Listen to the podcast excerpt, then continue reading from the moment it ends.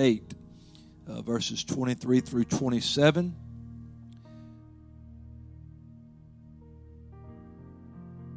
It says, And when he was entered into a ship, his disciples followed him. And behold, there arose a great tempest in the sea, insomuch that the ship was covered with the waves, but he was asleep. And his disciples came to him and awoke him, saying, Lord, save us, we perish. And he said unto them, Why are you fearful, O ye of little faith? Then he arose and rebuked the winds and the sea, and there was a great calm. But the men marveled, saying, What manner of man is this, that even the winds and the sea obey him? One more verse of scripture in Psalm 56 and 3. What time I am afraid, I will trust in thee. And tonight we're going to talk about uh, abundant faith abundant faith. Let's pray for the lesson tonight. Precious Lord, we love you tonight and thank you for your goodness and mercy.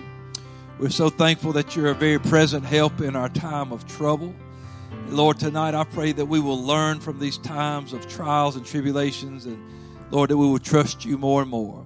Lord, anoint these lips of clay for just a few moments. Help me to teach and preach a word to your people tonight that will encourage and lift them up and strengthen them. And we're going to give you all the glory for it. And we ask it in Jesus' name. And everyone said, Amen. Wherever you are, just clap your hands to the Lord and, and give him a big shout for his word. Hallelujah. Thank you, Jesus, for your word tonight. We love the word of God and we appreciate you so much. Thank you again for tuning in to us tonight. And uh, we, you know, we've been excited uh, about uh, the results that we've had from our live stream, but it it's definitely uh, getting time for us to start getting back together, and so we are thankful that we are able to do that, and we're going to make that happen just as quickly as we can. I have mentioned this over the last few lessons uh, that I have preached. It seems like there's one scripture that stands out, and I have preached it so much, but Jesus uh, made mention that He had come to give us life and life more abundantly. And tonight we want to talk about that abundant life, but we're talking about abundant faith. And faith is definitely part of our life. And if it's part of our life, then uh, Jesus said you should have life more abundantly.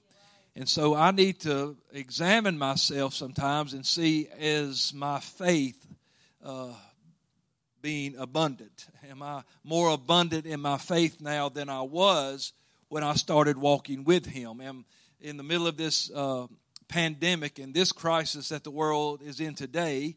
Do I find that my faith is more abundant now? Is it overflowing? Am I trusting God in what's going on? Because uh, fear and worry will always come to challenge your faith, but you can be assured tonight that God will sustain you through the storm. God is going to take care of us. God will supply all that you need. The Bible says He supplies our needs according to His riches and glory. God will give us everything that we need to live an abundant life. If Jesus said that we might have life more abundantly, that doesn't mean He's just going to put that under your pillow when you wake up in the morning and say, Wow, more faith more mercy, more power, more. there's going to be a way and a process for this to get there. And, and once we begin to follow Him, our faith must increase as we take up the cross daily. Because Jesus, being who He is, and Jesus having done what He has done, it should cause us to have abundant faith more than ever before.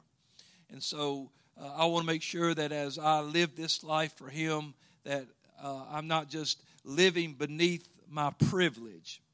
So many times we don't take advantage of what God has provided for us. We don't uh, access. We, we've mentioned this before that after you have received the Holy Ghost, it says uh, that you shall receive power after that the Holy Ghost comes upon you. But just like in a, uh, in a home where power uh, you could build a house, have everything ready. The power company will run power to your home. But unless you flip the main switch in that box, uh, there the power stops outside at the structure. It never gets inside. And hey, even if you flip it on where it's inside, but you never touch a light switch, you never push a power button, you are not accessing the power that is flowing through that structure. Isn't it a shame that we have all this power in this structure? The Bible says we have this treasure in earthen vessels. Isn't it a shame that we have this kind of power, Holy Ghost power, in this structure, yet we're not activating the power?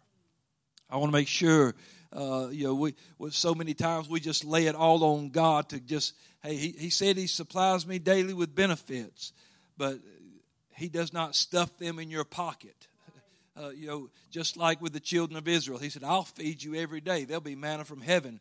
But you're going to get your lazy self up out of that tent and go gather it yourself. I'm not going to put it on a silver platter. I'm not going to send angels to wait on you. You're going to get up, put your shoes on, wash your face, and get out there and gather what I have provided. I'll give, but you're going to gather. And so uh, he, he wasn't going to uh, gather it, knead it, bake it, and have cakes waiting for him. He, they were going to have to do this on their own. That's a whole nother message. Praise God. But I want to have that abundant faith. But having abundant faith does not just come with saying, Hey, Lord, I believe in you. You're going to see some things as your faith begins to grow, uh, and it will make your faith grow. Now, when we read this story, uh, we, we realize, number one, that Jesus was in the boat. And I'm sure, you know, see, we have the benefit that as we read this, you know you've done it while you're sitting nice and warm and dry and comfortable, drinking your coffee in your recliner, and you begin to read that there was a great storm and the disciples were afraid, and you go, Psh, why are they afraid? What are they scared of? I wouldn't have been scared. Man, Jesus is in the boat. What's wrong with them people? But they don't have the benefit of having this written out in the gospel to read before it happened. This was their real life experience. And why would they be afraid? Well, it's because they didn't know then what we've already read. Or maybe it's just because they're human and fear is a human emotion. Or, or maybe, hey, because it's real. It really was storming it really was getting dangerous. Uh, there was the threat of dying. Uh, the storm, the wind, the waves, drowning was a very real possibility. Or maybe it could be because some of these guys who had uh, been fishermen in their life prior to following Jesus, they knew what it was like to be in a storm before Jesus.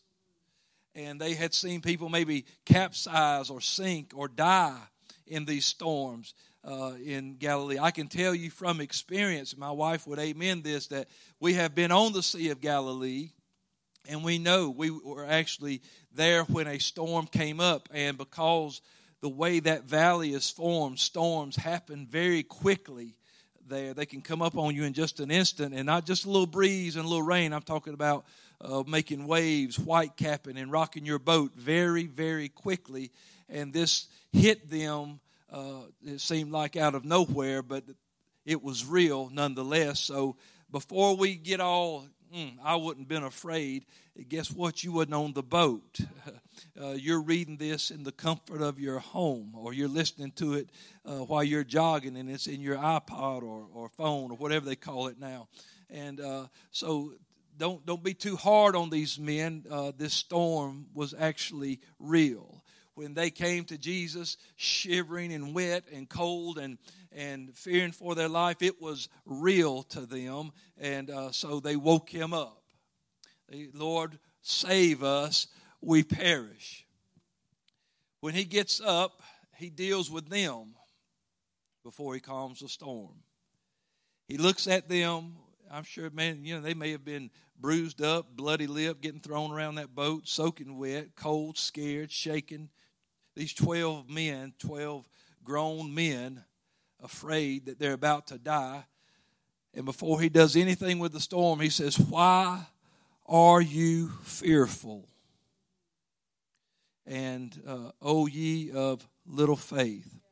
Now, this is where we certainly in our life, in our own lives, have the benefit of what we should have read and believed. If we're going to use that on them when they get scared. Now we've got to turn around and examine ourselves. why do we get fearful in our situations? That was real to them. Well, well, Pastor, it was real to me. Okay, I can get with that. But listen, don't act like it wasn't real to them. You know, why are we fearful? I think Jesus asked him, Why are you fearful? Sometimes he wonders why we are fearful. He didn't say, Why were you fearful? He says, Why are you? Why do you stay in a state of constant fear? Why are you now, even now in my presence, with me awake, looking at you, talking to you, knowing who I am? Why are you remain? When he says, Why are you fearful? He's saying, Why are you in a state of fear, not trusting me and not having faith in me? Why are you like that right now? Have you maybe forgotten who I am, or have you forgotten who you are? You know, sometimes our faith, uh, well, our faith should always be uh, centered around who He is. But sometimes our faith can be built on knowing who we are. If He's my Father, I'm His child. That gives me faith. If He's a deliverer, then I'm one going to be delivered. That should give me faith. If He's a Savior, I'm the one being saved. That should give me faith. Isaiah wrote it like this the Lord speaking in Isaiah 51 and 12 and 13. The Lord said, I even I am he that comforteth you. Who art thou that thou shouldest be afraid of man that shall die, and the Son of Man which shall be made as grass? And forget, and you forget the Lord your Maker? Who are you that are afraid? It's just like what Jesus was asking them. Why are you afraid right now? Why are you fearful? Why are you in this state of fear? Uh, just because of some wind and some water, and you have forgot the Lord, thy Maker, that has stretched forth the heavens and laid the foundations of the earth, and has feared continually. You, you fear continually, a constant state of fear every day because of the fury of the oppressor, as if he were ready to destroy. And he said, And where is the fury of the oppressor? The Lord saying, Where is that uh, destruction? He, he has no power to destroy unless I allow it. And that's the same thing Jesus is trying to translate here, I guess, and communicate here is that, listen, why are you fearful, uh, O ye of little faith? The storm, listen, one thing that happens, you know, of course, he gets up and he calms the storm. The storm opens their eyes it, wiping the, the water out of their eyes and, and looking. They, now they, they get a, a, a revelation of the power of the one they serve. They're, they've seen him heal sick people, they've seen him do some things. But, friend, they had never seen him calm uh, the winds and the sea as so much as they marveled in it and said, What manner of man is this? And so, uh, what you've got to remember, what I've got to remember is that uh, don't you think that their faith was a little bit stronger now? Don't you think that they had grown in their trust of Jesus? That they learned that in the middle of the storm, that even though it seemed like he was uncaring, that he really did care. That even though they thought they would perish, they did not perish. Don't you think their faith was now a little more abundant? They were uh, starting to have abundant faith in situations. I promise you, they would never worry about a boat ride again when they got in the boat with him because they knew what he could do. And that storm opened their eyes to a new level of the ministry and power of Jesus. It let them know he is the God of the storm. The scripture says in Nahum 1 and 3 that the Lord hath his way in the whirlwind and in the storm. Proverbs 30 and 4 asks the question Who has gathered the wind in his fist? And who has bound up the waters in a garment? Well, do you know who? do you know who it is? It goes on to ask, What is his name? And what is his son's name, if you can tell? Well, I tell you, I can tell you today who has the power over the storm. I can tell you who gathers the wind in his fist and who binds the waters in a garment. His name is Jesus. He said, I and my Father are one. I can tell you his name and I can tell you his son's name, and it's the same name, and it's Jesus. And what he wants us to do sometimes is uh, for our faith to grow, he's going to let us go through some things.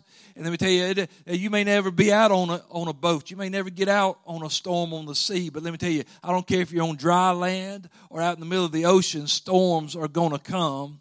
You've got to remember that. You, you can believe that storms are headed your way. It's going to happen. And so we need to learn some things from the storm. There's some things we can consider by reading about these disciples tonight and, and, understand this. In verse 23, where we started, it says, And when he was, or when Jesus was entered into a ship, his disciples followed him. He went in the boat, they went behind him. Sometimes following Jesus can lead you to stormy situations. You can say, well, if he'd stayed on the land, they'd have stayed on the land. That's right but the storm can come over on the land just as well. You know, in that very region back in, I think it was 1992, there was such a storm came off of that lake that 10 foot waves uh, went over uh, onto land into downtown Tiberias and, and caused a lot of damage. It, it, it, started out on the sea, but it went all the way to the land. I don't care where you are, land or sea, storms are headed your way. And if you're following Jesus, it can lead to stormy situations. David said in Psalm 23, speaking about the Lord, his shepherd, he said, He leads me He's leading me. I, in other words, I'm following him. And guess where it says he follows him? He, yea, though I walk through the valley of the shadow of death. Sometimes where he leads us is going to cause us to, to get in certain situations, and it could be fearful because it's actually real. It's actually happening. And we know, uh, but he said, Thy rod and thy staff, it comforts me. So let me tell you, wherever I am, there he is. And what we need to learn and what Jesus is trying to get them to see is that, hey, yeah, I know that the storm is real. And I realize that uh, it's dangerous for people without me, but you're not without me. You need to know tonight that, hey, it, yeah, it can be bad for people who don't know the Lord, but you know the Lord uh, people of God who've been filled with His Spirit, we know what Jesus can do. We know what He's going. We've been through the fire. We've been through the flood, and He's never forsaken us. I've never seen the righteous forsaken. I love that scripture. I quote it all the time, but and I love just thinking. But I've seen Him in about every situation that you can think of, but I have never seen Him forsaken. Jesus will not stand idly by and let you just be destroyed. You've got to believe that. And so, if you are his disciple, get ready. If you're going to uh, follow, you know, we think, whoa, I wish I'd heard the Lord say, follow me. Well, he has said, follow me. But Jesus is going to walk in places that other people don't normally walk. He, let me tell you, he'll, he'll be in the fiery furnace. We think that the boys went there and then Jesus showed up. Oh, he was already there. He, he, he didn't say, uh, let them roll around for a few minutes before he got there. He was already waiting on them when they got there. Jesus went before them. Let me tell you, he's always before us, always going in front of us, always leading us. He's our shepherd.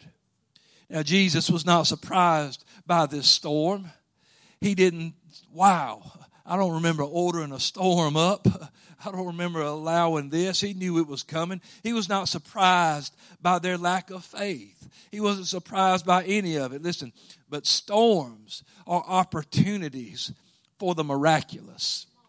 Storms can be used as a great teaching tool for the disciples and, and a, a, great time for us to learn what Jesus can do. And on this night, instead of him saying, mm, I'm just going to let a soft breeze push us over to the other shore, Jesus chose to strengthen these 12 men's faith instead of calming their stress and reassuring their hearts that night. He, instead of saying, hey, everything, he, he said, I'm going to let the boat rock for a while. I'm going to let the wind just blow. I'm not going to touch it. I'm just going to let it go. I'm going to let the waves, it said they were coming over the ship. The winds were covering uh, the boat. And so uh, I'm just going to take me a nap while this is happening. I'm just going to let it go on and I'm going to teach these guys something about the storm. Sometimes you've got to get uh, some wind blowing and some waves rocking to re- make you remember who Jesus actually is. And on that night, Jesus said, I'm going to teach them something about me. He, I'm going to show them what I can do. It's the same. It's the same lesson he taught uh, to the family of Lazarus, to Mary and Martha. Both of them said, Lord, if you had been here, our brother would not have died. You know why they said that? Because they had seen him heal over and over and over again. But this time he said, No, I'm going to let him lie in the ground four days and let the flesh begin to rot on his body. And then I'm just going to roll up in here and say, Lazarus, come forth. And he that was dead came forth. Let me tell you, he taught them something that day say that I am not just the healer of all your diseases, but I am the resurrection and I am the life. And don't you know, anytime they saw somebody getting sick again, it wasn't just about, I know the healer, but I know the resurrection and the life. Their, their faith was now an abundant faith. It was just overflowing because what they had seen Jesus do. And so we need to take these times of, of trial and test, these times of, of fear, and realize that Jesus is trying to teach us something in the middle of our storm. Jesus wants us to remember who He is. Listen, remember, it said He said it of Himself. He said, The thief came to kill, steal, and destroy. But you know that means He led him. Satan came to the Lord, and the Lord said, Have you considered Job? Well, let me take all this stuff. Go ahead. Let me touch, let me take his health. Go ahead. You just can't kill him. Do all you want to, but you just can't kill him. Bring the storms, take his stuff, do all kind of things, do what you want to do but you're not going to do you're not going to take his life and that's why job could say though he slay me yet will i trust him job uh, trusted god he, he knew something about god he'd been through some things and, and so jesus said the thief came to steal kill and destroy but i have come that they might have life and that they might have it more abundantly but that again, that abundant life doesn't come in a gift box with a bow. It doesn't come all nice and pretty and soft. It comes through fire. It comes through wind. It comes through flood. It comes through roaring lions. It comes through sickness. It comes through disease. It comes through lies and heartache and stress and all kind of things that go crazy in your life. It comes through the storm. It comes through the whirlwind. It comes through those times of, of, darkness. It comes in those valleys. It comes in those midnight hours. It comes when, when you've been betrayed. It, it, all these. That's when you start getting that life more abundantly. That's where that abundant faith starts coming from because it's there that you've got to start trusting God. It was Jesus that came. We say, Oh, I want that abundant life. Oh, we shout about it. Oh, Jesus came to give me life and life more abundantly. Praise God. I'm going to get that abundant life. Pop! What was that? Abundant faith. That was a bloody nose. Well, you think Paul and Silas sitting in there with their lips busted, black eyes, stripes on their back, and they're singing and praising. They just singing and praising, and man's things start rumbling and shaking, and chains falling off, and doors flying open. And hey, they learned something that night. They learned that it don't matter how tight the chains are and how fast they lock the door, that I know somebody that can open them.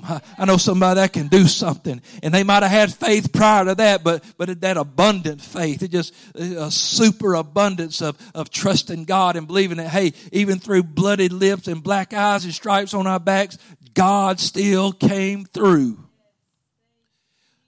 And yeah, that abundant faith don't come with a box of chocolates. It comes with a knuckle sandwich sometimes. It comes with a, a kick to the stomach. It comes to a slap upside the head. It comes to bad news. But when you start trusting Jesus, you realize it's going to all come all come out all right. Job said, "When He has tried me, I'm going to be gold." So Jesus sometimes will strengthen our faith instead of reducing our stress, because uh, He gives us, He doesn't just give us more faith, we're like, Lord, increase my faith. Watch it. He didn't just, oh, I got some right here in my pocket. Hang on. No, he says, hey, I tell you what, I'll give opportunities for your faith to grow. That's what God's going to, He's going to give you an opportunity for your faith to grow. That's why we get things from Paul writing and Paul, oh, the things he went through, the things he wrote about, how he was stoned and left for dead and, and the stripes he received and, and shipwrecked three times in the, in the floating out in the sea for three days and three nights. And we know he had serpents biting him on the hand, all kind of things going on in his life. But he, he said this in Romans 5 and 3. He said, We glory in tribulation also because we know something now about tribulation. That tribulation works patience, and patience experience, and experience hope. Man, let me tell you, the path to hope. We love hope. Hope we have the Hebrews 6:19 said hope we have like an anchor for the soul. But let me tell you the pathway to hope it, it ain't it ain't going to be flat and smooth and easy. It's going to be tribulation and then patience and then experience and then hope. I've said it before. Hope is the great grandchild of tribulation. You know, some you get you get some things passed down from your grandparents, uh, and, and, sometimes you'll see your grandkids. They say, "Man, they look just like their grandparents," uh, or the great grandkids. Man, you look just like your grandparents. And let me tell you, you ain't gonna get hope without some resemblance of tribulation in it. It's going to be passed down. It's going to have some characteristics of patience in it as well, and it's going to have some characteristic of experience in it. It's going to all work. It's all got the same DNA, but it started with tribulation. And I'm glad tonight to know that, that tribulation ain't the end of it. It didn't say, and we just have tribulation. He said, Oh, the tribulation works something. It's some patience. The Bible says, In your patience you possess your soul, and let patience have her perfect work. Patience knows what it's doing. And then experience. Oh, that's why the Lord could look at you now and say, Why are you so fearful, oh ye little faith? Because you've been in this boat before. You've seen this storm before. You, you've seen me do great and mighty things before. And, and have you forgotten who you are? And have you forgotten who you serve? I'm glad tonight I know that I still serve the Lord of glory. Another thing we can remember is this is that our faith is not tested on smooth glass like sea, but it is tested when life is out of control. Our faith is tested when the wind is howling, when the waves are threatening, when we're screaming, Where's the Lord? Don't He care? When we're saying, Can't He see me and can't He hear me? When we're, when we're thinking, All I was doing was following Him, how did I end up here? But I remember Peter saying that the trial of your faith is more precious than gold that perishes. He said in one place that we will receive the end of our faith, the salvation of our soul. Let me tell you, above all else, I must be saved. And if it's going to take the trial of my faith to, to, to build me up, to strengthen me, to help me have faith in God, well, then so be it. Because one day I want to hear him say, well done, good and faithful servant and in this life of carrying crosses, and in this life of preaching the gospel, and in this life of shining a light for Him, honey, we're going to have to not just have faith, we're going to need some abundant faith. We're going to have to go through some things. Let me ask you if you had to have heart surgery, you won't, I don't want to be nobody's first heart surgery.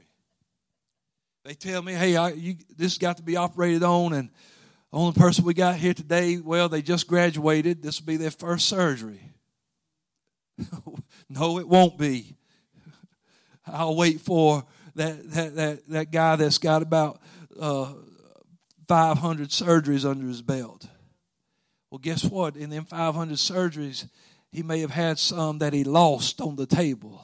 That's all right. They learn. A good surgeon learns from uh, things that happen. He, he can he can recognize things. I understand that humans are not perfect, but let me tell you, God has seen every situation, and He's never made a mistake. And God has seen all that goes on, and nothing's ever went wrong that's under His hand. And and so let me. You, I, I trust God tonight, and I trust Him with my my, my soul. I, I have committed the keeping of my soul unto Him, as unto a faithful Creator. And I believe that God, excuse me, oh, sometimes we just get get a little dry. That's all right. But what I do know tonight is that God is faithful. And he will try. We will be tried sometimes. Peter said, Think it not strange, the fiery trial that is to try you, like some strange thing happened unto you. Why do we think that when we come and start following him, that we will never have a situation or a problem? Whoever said that, it ain't in the scripture. If it is, I wish somebody could find it. Because even in that sweet little Psalm 23, it's talking about the valley of the shadow of death and the presence of enemies. It's talking about uh, the need for a rod and a staff. Hey, hey, he don't use that to scratch you back. He uses that to snatch you back. And he uses that to, uh, He'll use that to, to ward off and fight off the, the wolves and the things that are coming against you. And uh, I, I, read about roaring lions and things like that and, and enemies of my soul. I know that, that uh, they that live godly after Christ shall be persecuted. I understand it. So, honey, let me tell you, you got to hang in there and have some faith. I want to hear him say, Well done, good and faithful servant. I followed him into the storm, and all I can see is winds howling, waves threatening. You know, sometimes it's not about what you see. Faith is about what you don't see. Hebrews 11 and 1 says, Faith is the evidence of things not seen. Let me tell you, God is in control even in the storm. You might not be able to see him. Job said, I can't see him. I've looked in front of me and I've looked behind. I've looked on my left and I've looked on my right and I cannot perceive him. But what I do know is this. See, he still had faith even though he couldn't see him. And that faith was the evidence of things unseen. He knew God was on his side. He knew God knew the way that he took. He said, He knows the way I go. God's got it all in his hand. Even though I can't see him, he is still in control. And I think what we can read uh, in this story about these disciples and Jesus in that boat that night is simply uh, now you got to believe this surely. Jesus expects more from those who know him. I got to believe that God expects more from his people. Hey, listen, if, if somebody don't know him, they don't know who, the Bible says, how can they call on him whom they have not heard?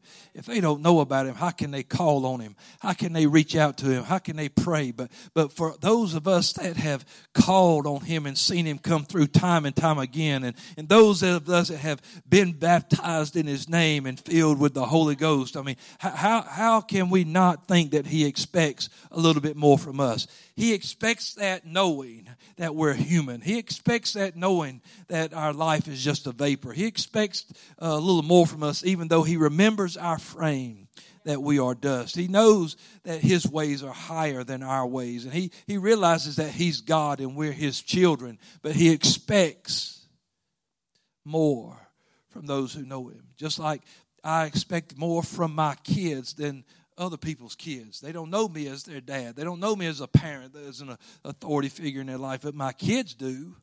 And so I might be somewhere and some little kid stick his tongue out and say, You ain't my daddy. And while I would love to uh, show him a thing or two, I can't because he's right. I'm not his daddy. And whoo, that lights me up. Uh, kids say something like that. My goodness. But if my kid were to look at me and say, you can't tell me what to do. Now we in a whole new arena. Things about they about to learn some things in the whirlwind and the storm about their father. They about to find out what can happen uh, when you talk to your father like that. And, and so I understand that Jesus expects more from his children. He, he even said this in Luke 12 and 48 For unto whomsoever much is given, of him shall much be required. That's the scripture. I can't change that. Now, to question their faith in the middle of that storm. Again, let's just get the picture. The storm's not even calm yet. The boat's still rocking. They stumbling, grabbing on the things, trying to hold on. Water dripping down their face. Maybe bloody knees and busted lips from flipping around in that boat. And I mean, scared, trembling, 12 grown men, some of them probably crying. I don't know what's going on in that boat. He wasn't trying to shame them. He wasn't saying, Why are you so fearful, O ye of little faith? He wasn't trying to make them feel small. and uh, but, but he wanted them, uh, see, Jesus sees the big picture. he, he knows that, listen, I'm not going to be with you in flesh and blood forever. I'm not going to be right here with you all along. I've got, you know, I need you, I'm trying to get you to examine yourself so you can see what's really going on. I'm trying to make you and help you learn to trust me in the storm. No matter what you see going on, no matter what has happened to you in the rocking of this boat, I'm trying to help you have faith in me and trust me. I, am not trying to shame you and discourage you and, and get you to walk away, but I'm trying to, to I, when you see me this calm, when you see me just saying, hey, I'm asking a question. Why are you so fearful? And, and, and why, why are you uh, having so little faith? I, I'm trying to get you to learn something here. Trials are going to be coming your ways. He knew what was coming. He knew how they would be persecuted. He knew how they would be pursued and, and, and locked up and beat. He knew how they would lose their very lives. He knew what was coming.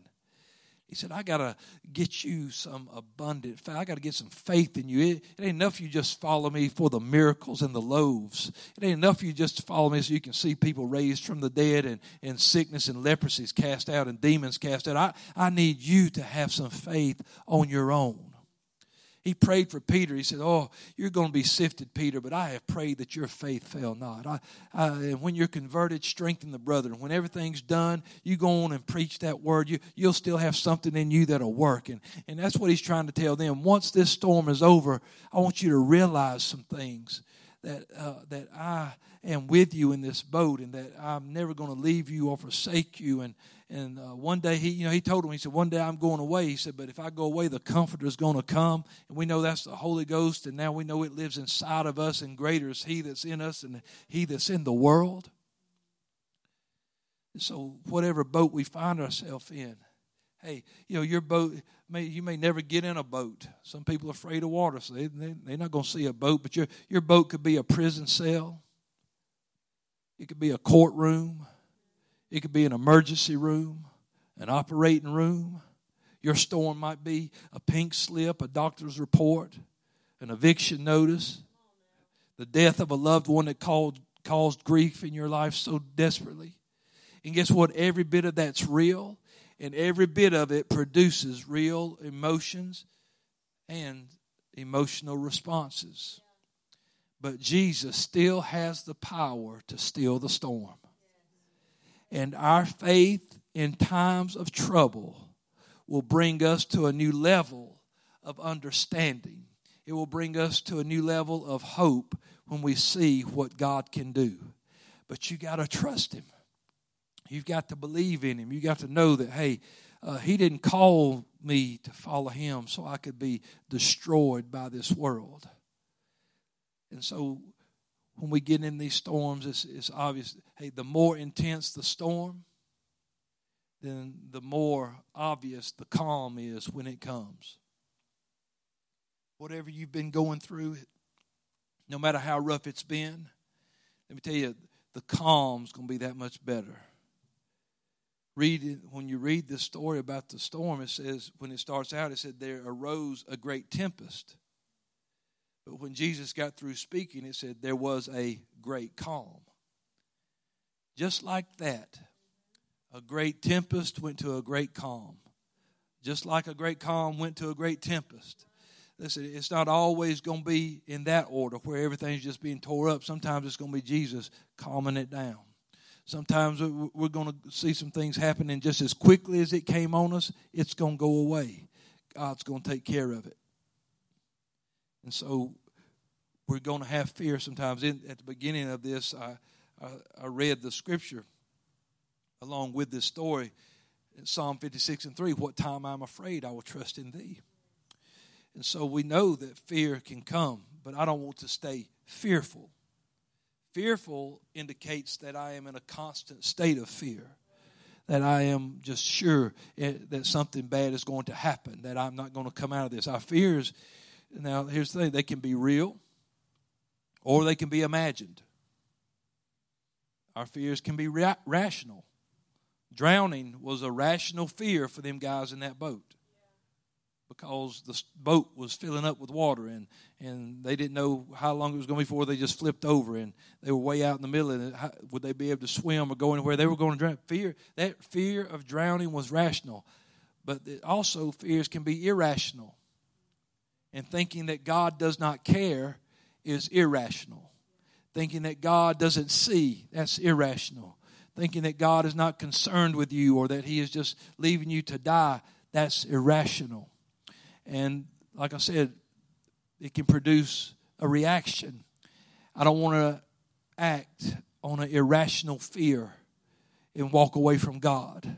Well, he don't care about me. I don't care about him. Oh, you just need to trust him. What if they just said, He don't care, he's down there asleep. Let's just try to swim. That's the best we can do. They'd all drowned in the sea. You got to stay in the ship. Paul was in the middle of a great storm on a ship. He was a prisoner on that ship. And people started saying, Hey, we've, we've thrown things overboard. We've lightened the load. We're working in this storm. But hey, you know what? Uh, we got to go. Let's just get out of the boat. And Paul said, There will be no loss of any man's life. We will lose the ship, but, but no man's life will be lost as long as they abide in the boat. You got to stay in the vessel that God put you in. You got to stay with it. Praise God. You need to stay with the church. You need to stay with the body. No matter what's going on, no matter how, hey, the body of Christ will go through trials and tribulations, but the gates of hell shall not prevail against it. Now, both kinds of fear, real or, uh, or imagined, can freeze us and paralyze us. Real or imagined, if you believe it, it has the same feeling. It, you know what? You could hear something, wake up in the middle of the night and hear something. You're like, somebody's in my house.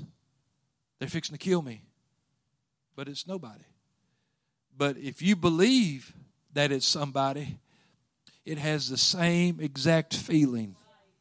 Whether you your bedroom door is closed and you're like, I'm not opening the door because uh, they're out there, they're out there. They're not out there. But to you, they are and you're just as afraid because you are so sure that you heard somebody. And has something uh, falling over in the pantry or something like that, your, uh, your, your animals or something like that. But fear has torment. First John 4 18 says, Fear has torment. As long as we stay in a fearful state, always tormented. Now, the Bible does not deny the reality of our human experience. The Bible says that Jesus was tempted in all points as we were. It does not deny the reality of human experience when we see that people have died in the scripture, their family members were grieved. But it will lift us to a higher level of faith. I preached about uh, Jairus uh, and his daughter and on the way back to the house to have her healed, they met him and said, Your daughter is dead. Don't bother the master any further. And Jesus said, Don't be afraid, only believe.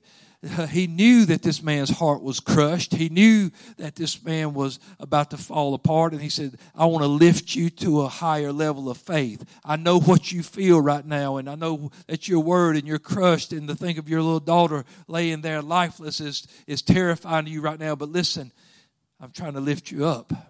What time I am afraid, I will trust in thee. So I, I've got to learn to build up myself on my most holy faith. When I get afraid, pray and pray in the Holy Ghost and lift yourself up so you can have that abundant faith. The story, this same story in Mark 4 and 38, they actually said, Don't you care? I wonder how Jesus felt when they could actually look him in the face and say, Don't you care? Of course, they didn't know the extent of what he was come to do yet, but we know. How could we ever look at him and say, Don't you care, when he gave his very life for us? But that statement there is, is not so much about the fear of dying in the storm, it was the, the fear of abandonment in the storm. Because they knew they were powerless, 12 men powerless against the sea. And the master seemed to be indifferent to their problem. And storms are hard enough when we have the Lord, but to go through them without anybody or to feel like God has forsaken us or doesn't even care is a crushing weight that most people cannot even bear. But Peter was in that boat and he wrote something like this in his first letter. Maybe it was, I'm sure, from all the experiences that he had, and it, maybe it wasn't just from this perilous boat ride he was on that night, but he did say this in 1 Peter 5 and 7 casting all your care upon him, for he cares for you. No matter how stormy it gets, you just make sure you cast your care on the Lord. Because when all you do is sit and worry, worry, uh, it never goes well. Worry will reverse your faith. Worry will make you think that your worst fears are going to come to pass. Worry causes you to believe that God doesn't care and that things are just going to get worse. When worry begins to take over and take control, man, it can crush you, it can kill your faith, it can put the light out. But we're supposed to cast our care on Him. Our worries, give it to Him because He care He does care about you. There's if you read, there are studies that say that worry will is keeping it to yourself is is very harmful to your health not just your physical health but or your mental health but also your physical health and that if you would share with someone that oftentimes you can think out a solution and work out things. It's always better to have somebody to talk to. Well, who better to cast your cares on than the one that made you? Who better to cast your cares on than Jesus of Nazareth? Who better to give your care and worry to? The Bible, you know, or an old song we say, you know, take your burdens to the Lord and leave it there. We used to, uh, you know, sing about it, you know, uh, leave it at the altar and, and things like that. Just give it up, give it to Jesus. Let Jesus have it because He cares for you.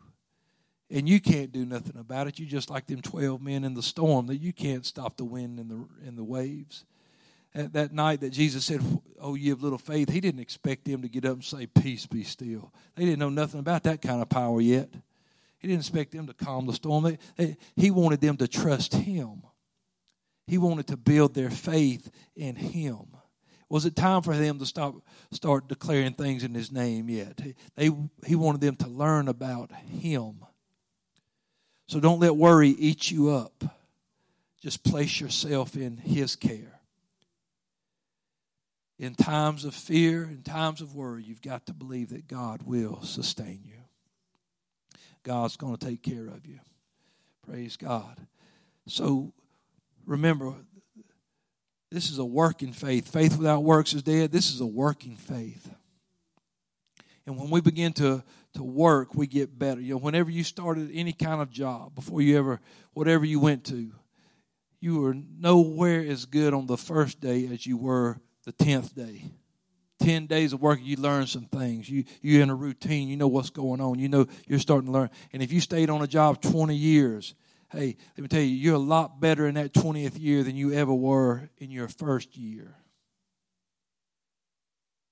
You're a lot better. You're wiser. You've learned some things. You, you, you've been on the job. You've seen good days and bad days. You know uh, when problems arise, how to handle it. You know, on days when it's smooth, other things you can do to get more done. You, you've learned all the ins and outs. And let me tell you, walking with Him and serving Him and carrying that cross daily, let me tell you, you're going to be a lot better at it years down the road than you were at the beginning. A lot of times we'll say, Oh, I wish I had the faith I had when I first came in. I've said that. It's pretty silly. I, I would hope that I could say, Man, I have grown every day with Jesus, and my faith is stronger now than it's ever been. But I know that we do sometimes have to go back and call to remembrance the former days when we endured such a great fight of affliction.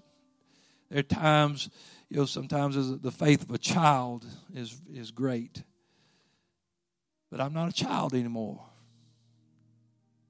I'm his child always, but I'm not young, immature. I, I've got to have take some responsibility for this walk with God and and I, I, know much, so now much is required. I can't act like, hey, Lord, I didn't know. I, I, didn't know you could do that. wow, you can heal. I had no idea about that. I didn't know you could really do things that, that the Bible says you could actually do. I've read that, but you know, there'll be no excuse. I want to have that abundant faith tonight. Praise God. The disciples, I believe, asked him one place, said, Lord, increase our faith. Well, what do you think that boat ride was about? What do you think that uh, feeding multitudes in the desert was about? What do you think raising people from the dead and casting out devils was about? Everything Jesus did was a learning experience for them so they could do it when he was gone. He said, The things I've done, you'll do, and greater things shall you do. You know why? Abundant faith. Let's pray together tonight. Lord, we love you and thank you for your word. Thank you for the faith that you've given us. And, and Lord, thank you that we know trials are not pleasant. It's fiery trials sometimes, but I know that, Lord, you're there with us, that you go before us. So, Lord, let us learn in these times of tribulation to trust you and believe you and always remember that you care for us. We love you tonight. Thank you for your word. Bless all that heard it tonight in Jesus' name. Praise God. God bless you. Thank you for being with us on live stream tonight. Don't forget Mother's Day. Drive through Mother's Day celebration from 11 a.m. to 12 p.m. for one hour. Praise God. Hope you'll join us. We'll see you next time. God bless you.